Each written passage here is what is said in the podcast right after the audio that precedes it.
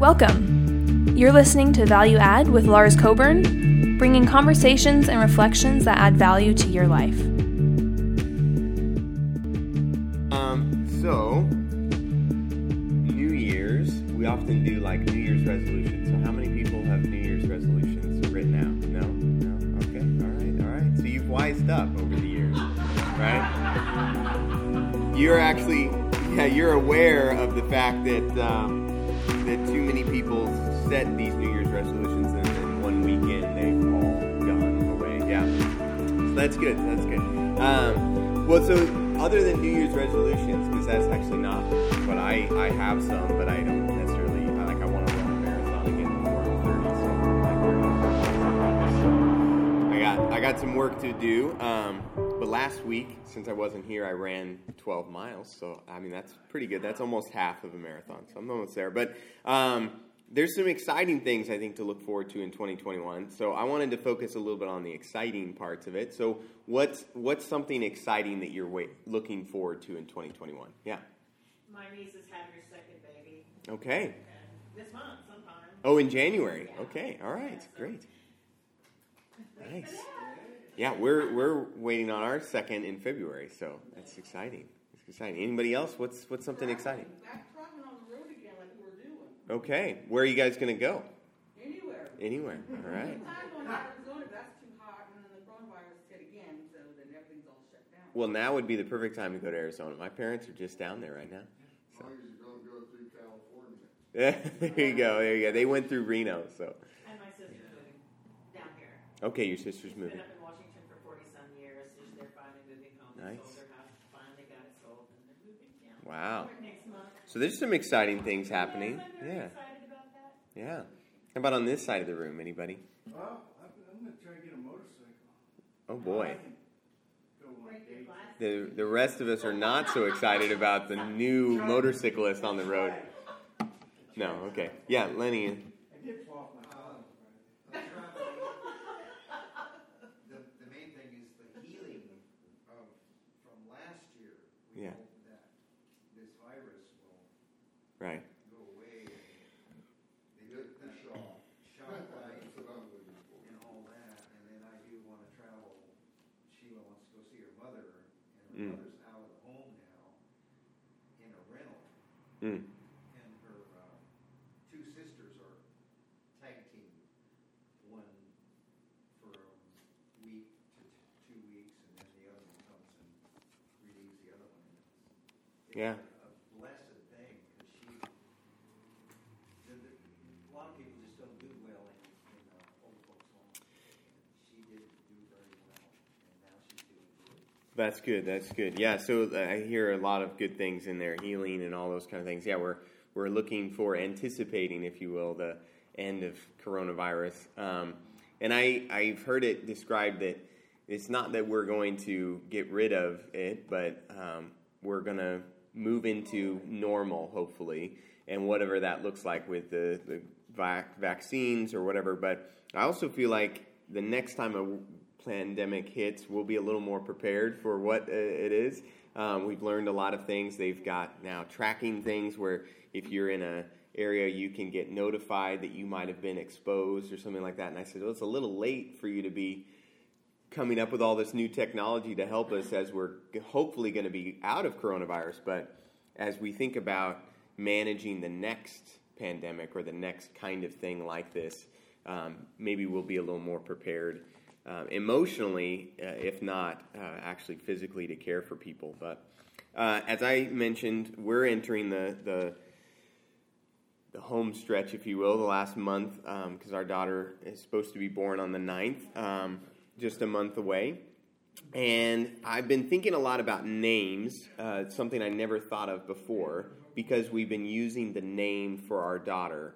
Um, so, you know, we to- point at the baby's, at the belly, uh, uh, and say to our, our daughter, uh, who's two, try and say it's it's Sister Sloan in mommy's belly. It's the baby is right there. It's Sister Sloan, and we try and use the name over and over again. And um, her middle name is Cara, and so you know I've been trying to write letters even to Janelle. Sometimes around Christmas we'll do that, and I'll say and use Sloan's name just to kind of be more connected. Because otherwise, it feels like all I see is blurry ultrasound pictures, and I see a kick here and there, but I'm not as connected to her as I am to our two year old who's running around grabbing for our attention. I felt much more connected to the, our first baby in the womb because there was no baby out of the womb taking all of my attention. There, there was a lot more time to sit and read to the belly and do different things. Anyway, so it's been helpful to use this name. Um, and we, you know, the first names for our, our chi- children were just kind of ones we liked. You know, we just liked the sound of Ash as a nickname. So Ashlyn was the, the name that we went with. Uh, my uh, both of us have grandmothers on our families that were Evelyns, and so Ashlyn kind of combined those two things together. So th- there was some significance to it. Uh, Sloan actually was a little less significant in the fact that there was some characters in a TV show that we really liked, and her name was Sloan, and so we just liked the name Sloan. But the middle names were were selected intentionally. Uh, each middle name for our, our daughters had significance. So the first daughter, um, her name is Ashlyn Selah, and Selah is the Hebrew for breath or pause. So if you're like me and you have um, a Bible that has kind of the, the Psalms in poetic form, on the on the margins there will be the word Selah. I think I'm trying to remember which one um, has it, but there's several different Psalms, and they'll just have it in the, the kind of margins um, of these different Psalms. And so it's it's a significant Hebrew word um, that just is trying to say, take a breath, pause. And she came into our life really as a breath of fresh air, a moment um, to, to remind us that we needed to take a breath and enjoy life. And um, our second baby is coming into the world during a time when I read a lot of uh, spiritual writer Henri Nouwen's work, and he talks about how we're um, God's beloved, and the idea is that we need to like just kind of climb up into uh, God's lap as as a child climbs into a daddy's lap, and and um, and experience the the loving hug of our of our loving God. And so, Kara is Latin for beloved, and um, so I'm I'm hopeful that as she gets older and as we grow as a family, we'll be reminded that our identity should be in being the belovedness, uh, in our belovedness, rather than in the things that we do that are successful or not. And as I was uh, reflecting on the Christmas story, and that's why I wasn't with you guys uh, last week, was because I was celebrating Christmas with my family, and we were um, sharing the, the, reading stories from uh, Luke, and and as we read again of Jesus being born, it's significant that he has named Jesus. Um, and I don't know if you knew this, but the, in, if you paid attention in the Christmas story, it even tells us that his name is to be Jesus because that means the Lord saves. Did anybody of you pay attention to that this year? Especially, it's like Jesus' name means something significant. It's a, it's a Greek name, um, Jesus, but in Hebrew it's Yeshua, and that means the Lord saves.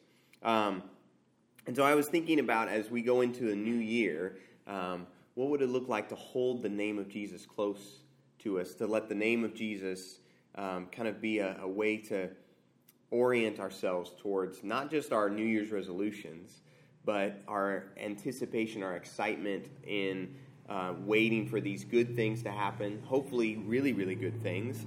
Um, but also, some hard things may happen, and we, we need to uh, orient ourselves to, to, uh, to face the battles as well as the blessings, if you will.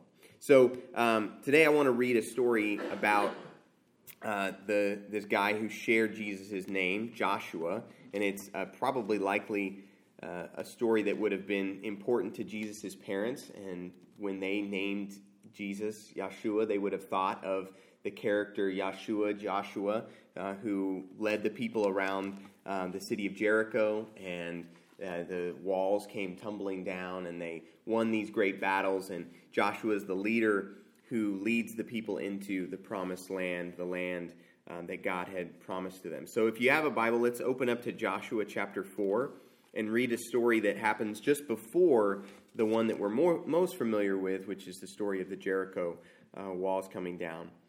So if you're familiar with um, the story of Israel, eh, there's a time where they're in uh, slavery in Egypt, and God calls uh, out to a man named Moses to say, Go and set my people free. Go uh, bring them out to worship me.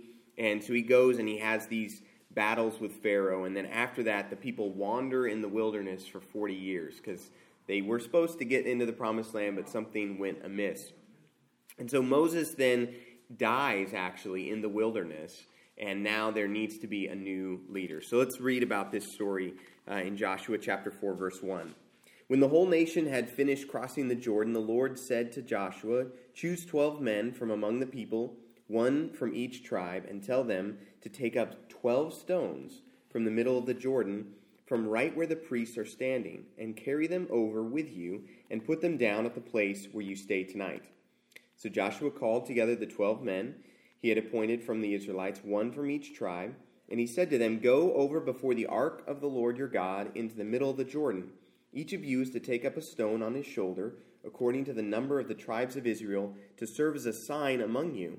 In the future, when your children ask you, What do these stones mean?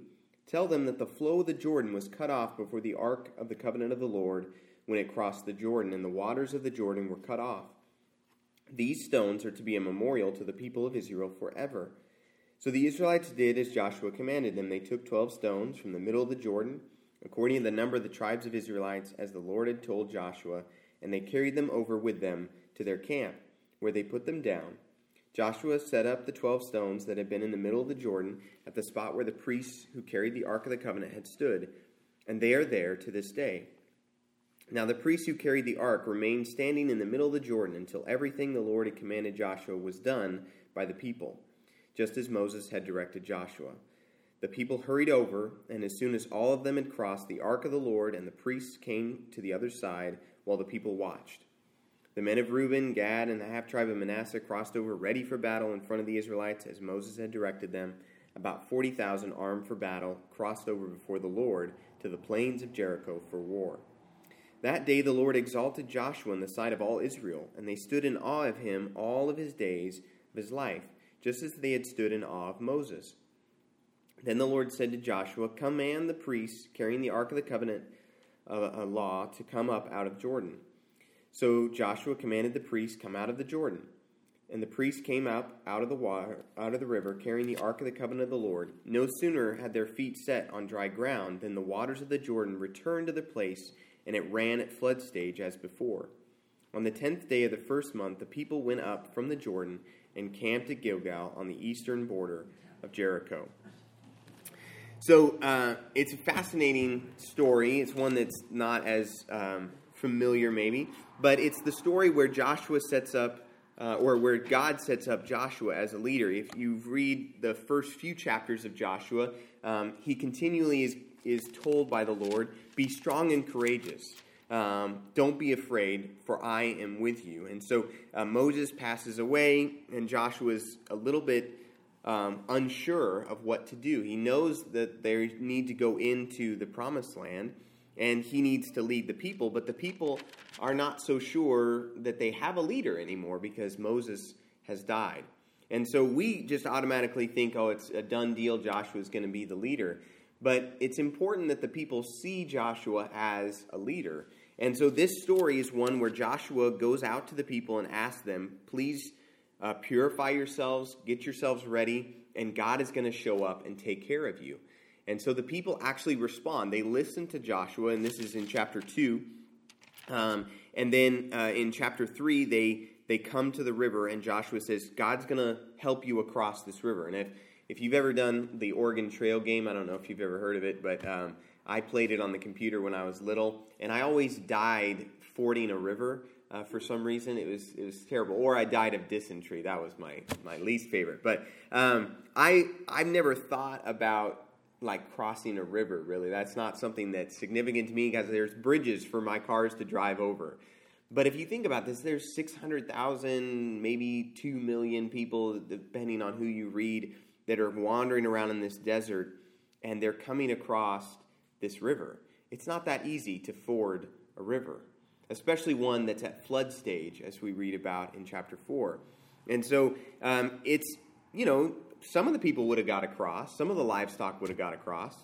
but some of them would have died. Some of them would have been difficult. It would have been a, a point of a, a kind of a, a cramping of their style where they wouldn't have been able to go up to war. And so God comes and shows up in this very Exodus like um, parting of the Red Sea, very similar story to confirm Joshua as the leader. So the people obey, and God does indeed show up. And it says that the Ark of the Covenant, if you um, have watched the Raiders of the Lost Ark, um, Indiana Jones, you might know what this Ark was, but it's really just a container. It was a, a container that contained different um, things. It had a, a, staff in it that had budded. Um, it was Aaron's staff when he did all the miracles in Egypt. It had the Ten Commandments that Moses uh, inscribed from the very words of God on the mountain. It had the manna in it, uh, which was the bread that was like, what is this bread? Is is this bread that fell from heaven and fed them while they were wandering in the desert? Um, it had a few other things, but um, this container was built to kind of be a symbol of the divine presence of God with the people. And so as they're traveling, this container goes with them. It, it, it had a, a house, a tent called the tabernacle, and that's where Moses would go in and meet with God. He would meet with the divine presence. And Joshua did also, he spent time in this tabernacle, this tent of meeting. And so the Ark of the Covenant goes into the river, and when they the priests are carrying it, that's when the river parts and the people are able to go in. And then Joshua commands the people, he wants the people to remember this moment when God shows up. So he has them pick up these stones. Now, I didn't bring any stones today, but I was, I was thinking about um, just kind of the, the boulders or the rocks. You know, I imagine kind of like a strong man picking, picking the strongest guy from every tribe and saying, go get this big boulder of a rock, right? And, uh, and then they built this kind of tower, if you will, or this memorial. Um, and, uh, and if you know like stone structures, I mean, if you've seen um, on the History Channel different things about castles in Europe um, that stand the test of time, there are stones that are so old. I've been to Stonehenge one time when we were visiting the UK, and it's fascinating these monstrous stones that have been there for so long. People have no idea how they got there, and they're in this shape. And we wonder to ourselves, why are these stones here? Right? That's the biggest question around Stonehenge. What, what is the significance of the shape and the size of these stones, and why are they here? And so Joshua says, You're going to put these stones along this river, and when your children ask, Why are these stones here? you're going to tell them, God showed up. This is what happened. The people were crossing over the Jordan, and God came and made it a way for them they're a reminder for future generations of when God showed up in their lives. Because I think some of us um, forget that there's there are times where God doesn't show up in every generation. There's significant periods of time between um, for for Joshua especially. He would have been a very young young man, young boy when they crossed over the Red Sea, and most of his peers, in fact, it the Bible tells us all of his peers died in the desert, in the wilderness. And so it's only the children now who are seeing God show up crossing this river. So for these children who were raised in the wilderness, not experiencing God showing up in a great way like he did when uh, they crossed over the Red Sea, this is their Red Sea moment and they're setting up these rocks, these memorials for future generations. And in fact, if you read in verse 9, the person who is um, who's writing this down, the scribe, if you will, the person who's who's giving us this account, it says that the stones are still there to this day. And so he's not writing as a necessarily an eyewitness. He's saying, you know those stones down there? This is the story about where they came from. This is why they're there. Um, and so we need to tell some stories, I think, of when God has shown up in our lives so that generations in the future can remember and be reminded of it. That's why we read Scripture, because it tells us the stories of how God has shown up in the past. Um, so I, I, was thinking about this ark because it's significant in the story. It, it's what uh, symbolizes God's presence with the people. But Jesus actually comes and, and says it's no longer this temple or this ark, uh, but it's actually that you become the presence, the, the container, if you will, for the divine presence. In John, Jesus talks a lot about uh, how the Holy Spirit is going to come and God is going to make his home in our heart, right? And so as we commit our lives to Christ, we then become the dwelling place of God on earth. And we're built together as a church. That's the, the idea is the church now, not this building, but the people are the temple, are the container for the divine presence in this world. And we witness to God being present as we live together and allow Jesus to live with us. So I brought a container, um, and I just thought it would be, be good to kind of think of our life as a container, if you will.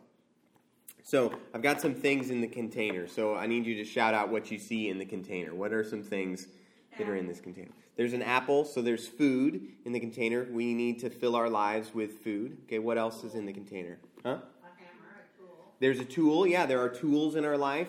Um, there are a lot of different tools uh, that we, we get. Sometimes it's an education. Sometimes it's um, cars and technology. You know, there's there's actual tools that we need, um, kitchen tools to, to cook and all those kind of things. Yeah. What else do you see in here? There's a book. Yeah. So learning, education. We're learning here together as we read the scripture. We're learning about what it means to be uh, followers of Jesus. Yeah. What else do you see in here? Uh, let's see. I think there's a golf ball in here. You can't really see. But yeah. So hobbies. We fill our life with hobbies, right? Um, there's a, there's a toothbrush in here. It's a baby toothbrush, but um, anyway, it's hygiene, right? Our health. Our health matters. We fill a lot of our life with concern over our health and caring for our bodies. Yeah. There's space. Yeah, we need we need more space in here. Yes, this is almost too full already. Yeah. Um, yeah, keys are, are for my house and, and different things like that. Yeah. Uh, yeah, I don't want to leave that here. Um, but so as I think about um, your life as a container, what are the things that you're putting in your life? What are the things that are worth remembering, if you will? Because your life is not it's not the possessions that you have, but what you do and what you focus on does become your life, right? You are not your possessions, but because you have possessions, you kind of become your possessions. You spend a lot of time managing your house and caring for your health, and all these things become what your life is about. And so I think it does uh, beg the question as we begin this new year what are the things that you're putting into your life? What's in your container? The, the, the ark, if you will, that's going along with you. And I wonder if, as we think of this story, the Israelites are told to take these stones to remind them of when God showed up in their life. What if we were to fill our container with stones that reminded us of how God has shown up? Maybe it's filling it with stories and, and books and learning about how God has shown up in the past. Maybe it's learning our own family stories and relationships with loved ones who can tell us those stories uh, of when God has shown up in their life and in our family history, even. What if it's hobbies and activities like going to church and like praying and spending time uh, caring and serving other people that became stones that reminded us of who God is in our life? Um, so I didn't bring um, stone, physical stones, but I did bring a couple suggestions. Um, one of them is about setting aside and thinking about how meal times, so apples represent food, we fill a lot of our time with food. And I, you know, there's a lot of New Year's resolutions about eating healthier, not eating the snickerdoodle popcorn. But it is smart pop or whatever. Yes, popcorn. No, I'm just, I'm not going to tell you to eat a different diet today. Um, there are a lot of people trying to sell you on, on some meal plans. What I'm thinking is, what if you think about the meal times, the amount of time that you spend eating, and rather than just rushing through that mealtime, what if one meal a week was set aside to be a meal where you were real intentional with it, where it became a stone reminding you of how God has shown up in your week this week? And so we just do a simple practice around our uh, family meal time uh, where we call it the holy highs and lows. And one meal a week, we just share um, a high of that week and a low from that week. And typically, that high is kind of something we're grateful for, something, some moment when we noticed God being present with us. Um, another way that we practice this in my home uh, is not necessarily around a mealtime, but sometimes it's around a mealtime. Is we take a jar like this. This is the one that I used to have at my work, um, and we would take little notes and we would write something we're thankful for in it. And our family practices, uh, the one that we have at home, is every year at the end of the year we read all of those notes. So on New Year's Day, we spend about 10, 15 minutes um, just simply opening and reading through these little notes about things like um, how Ashlyn is doing so great at camp. And this was a, a reminder from uh, actually this this one. This joy jar was at my work before COVID, so. Um, it's, it's been a while since I've opened that joy jar, but it was fun to read and be reminded of the times that God had showed up in our life uh, in a really tangible way, the things that we were really grateful for in our life. And so we spend a lot of time filling our days and our life with food and with eating. What if one of those was an opportunity to be grateful um, and, and think about our week and recognize how God has showed up in the week? So, a, a, second stone that is part of my family, I actually have a list of 12 on this set of notes, but I'm just sharing two with you today, um, is around technology. So, you mentioned getting some things on Facebook. That was a really sweet thing earlier you read. Um, these things are wonderful tools um, Facebook, TV, news, cell phones, computers.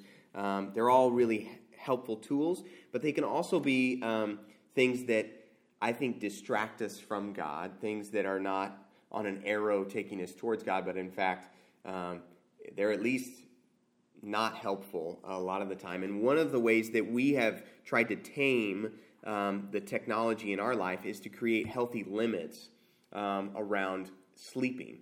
So uh, the, the phone for us um, has a bedtime before we do, and it has it wakes up after we do. So rather than it being my alarm clock and charging next to my bed, the phone charges in the kitchen, and um, or for me in the front room now, and um, and I go to bed before, or I, it goes to bed before I do, and I wake up with a real alarm clock.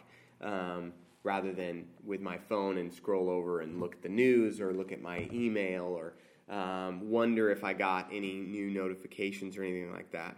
I think the same thing could be true about TV. I've heard it described this way is that all these things are kind of glowing rectangles, and it would be really helpful for us to kind of press the glowing rectangles to the exterior parts or the margins of our home. So rather than the TV being in the center of our home uh, or in our bedroom, these things are they're they're difficult to get to. So for us, for a while, our TV was in the garage um, in our apartment in LA.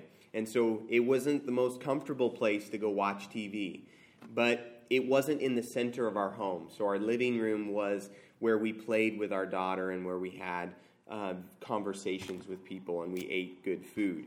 Um, and so, likewise, we're trying to think of ways in which the, the glowing rectangles, the technology in our life, are not um, distractions, but the ways in which we do these healthy limits can actually be a stone that reminds us of God's presence with us. So rather than having the technology in the center, we have other things that draw us together um, and draw us closer to God. So I use candles a lot of times when I'm doing devotionals rather than um, using my phone to read. I use a hard Bible, um, these kind of things. So I, I think uh, as you think about the technology in your life, what might it look like to help create some healthy limits and those boundaries, if you will, became reminders uh, of God with you. And they actually would witness to people in your life about how you're living differently and healthy. And if you want more on why it's important to kind of put some limits on that, I encourage you to look up uh, the Netflix documentary,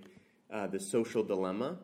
Um, or uh, there's, a, there's a website called Time Well Spent. Um, and that's, that's a really good one as well. Uh, so back to the story of the crossing of the Jordan. It's it's much like the Exodus story when God calls the people to follow a leader. He he raises up Moses and he calls them to follow him. And Jesus was talking um, to his followers one day, and he said, "Who do the people say that I am?" And uh, they say, "Well, we, some people say you're Elijah." Um, some people say you're John the Baptist back from the dead because John the Baptist had been killed. And uh, Jesus then looks at them and says, Who do you say that I am? And Peter says, You are the Christ, the Son of the living God. You're the Messiah. You're God's anointed. You're the leader, just like they would have understood Moses to have been. You're the one who is God's mouth, uh, mouthpiece. You're the one speaking the words of God. And so uh, Jesus uh, says, You are, I, he changes name, Simon's name. So this is Peter, um, we know as his name, but he actually, his name before that was Simon. And so it's like this name change happens right here. And Cephas or Peter means rock. And so it's interesting that Jesus says, upon this rock, upon this new confession, upon this stone, if you will, I'm going to build my church. Right? So, what if in your life you made confessing that Jesus is your Lord and Savior? What if you made that good confession like Peter did, that you are the Christ, the, the anointed leader, the one I need to follow? What if you made that a stone in your life?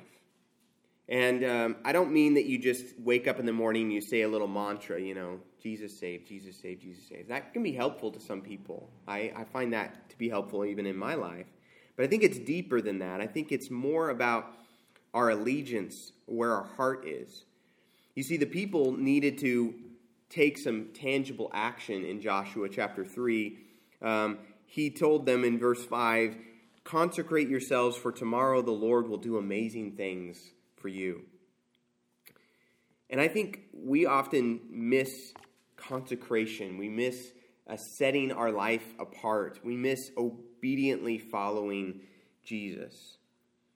And so I wonder if um, the stone that we need in our life, like the stones that Joshua piled up to remind them, is that we need to kind of build our life upon this, uh, this proclamation that we're not the one in control of our life, that it's a new year, and I have all these expectations for what's going to happen, but I'm not the one driving the ship. I'm not the leader of my own life.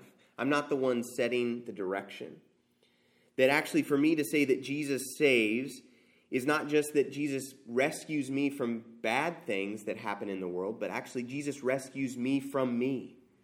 That Jesus rescues me from my plans and my dreams and builds a life of being with God. You see, the amazing things God wants to do in our life are not always the amazing things I want God to do in my life. And so Jesus um, tells some some stories about people who, who uh, were like this. He, he tells a story about a man who uh, built his house upon the sand, and when the storms of life came, the rivers overflowed. And I imagine it would be similar to this area as well if the rivers rise anymore. Um, that some houses here are not built as well. And so when that storm comes, those houses wash away. But Jesus says, But if you build your house upon the rock, if you have a good foundation, which I also know there's some houses around here that had some pretty smart people, and they built some really smart foundations. And they say, when those storms come, when that flood comes, those houses are not going to float away. Those houses are going to survive the floods.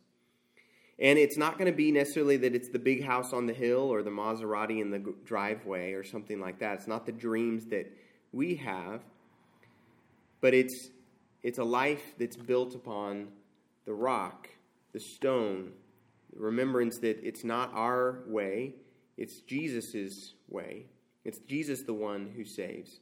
And so Jesus ends that story about the two houses, the house built on the sand and the house built on the rock, by saying, The one who hears these words of mine and puts them into practice is like a man who builds his house upon the rock.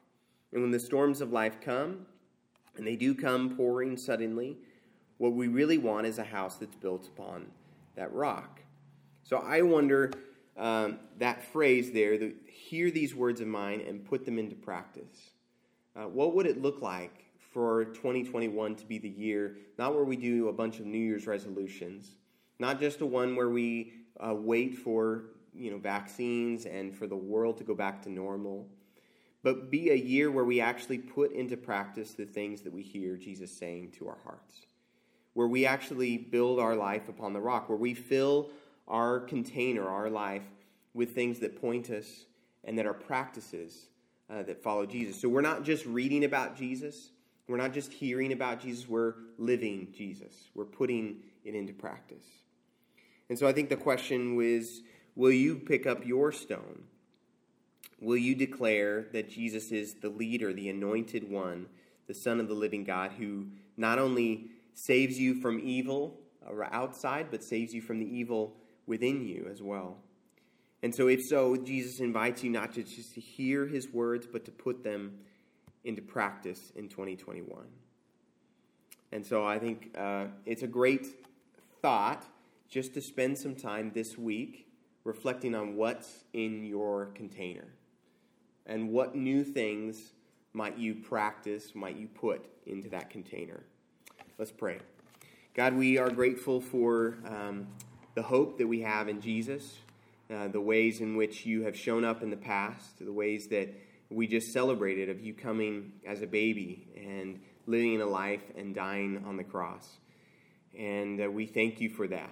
We thank you for the ways that you've shown up in uh, the past in this country, even, and uh, have you how you've protected um, the the right to worship you freely. Uh, we thank you for the ways you've shown up in our family, uh, in our actual families, in in the lives of our grandparents and parents and, and even in our life before uh, this, this time. And God, we struggle sometimes to look back and see uh, your hand, but we, um, we pray that you give us eyes to see how you've shown up even in this last year and with all that's happened.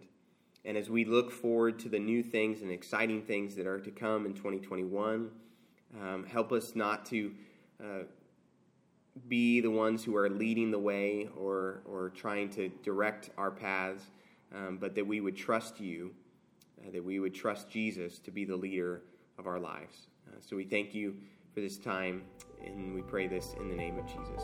Amen. Thanks for tuning in to Value Add. For more great conversations and insights, visit valueaddconversations.com.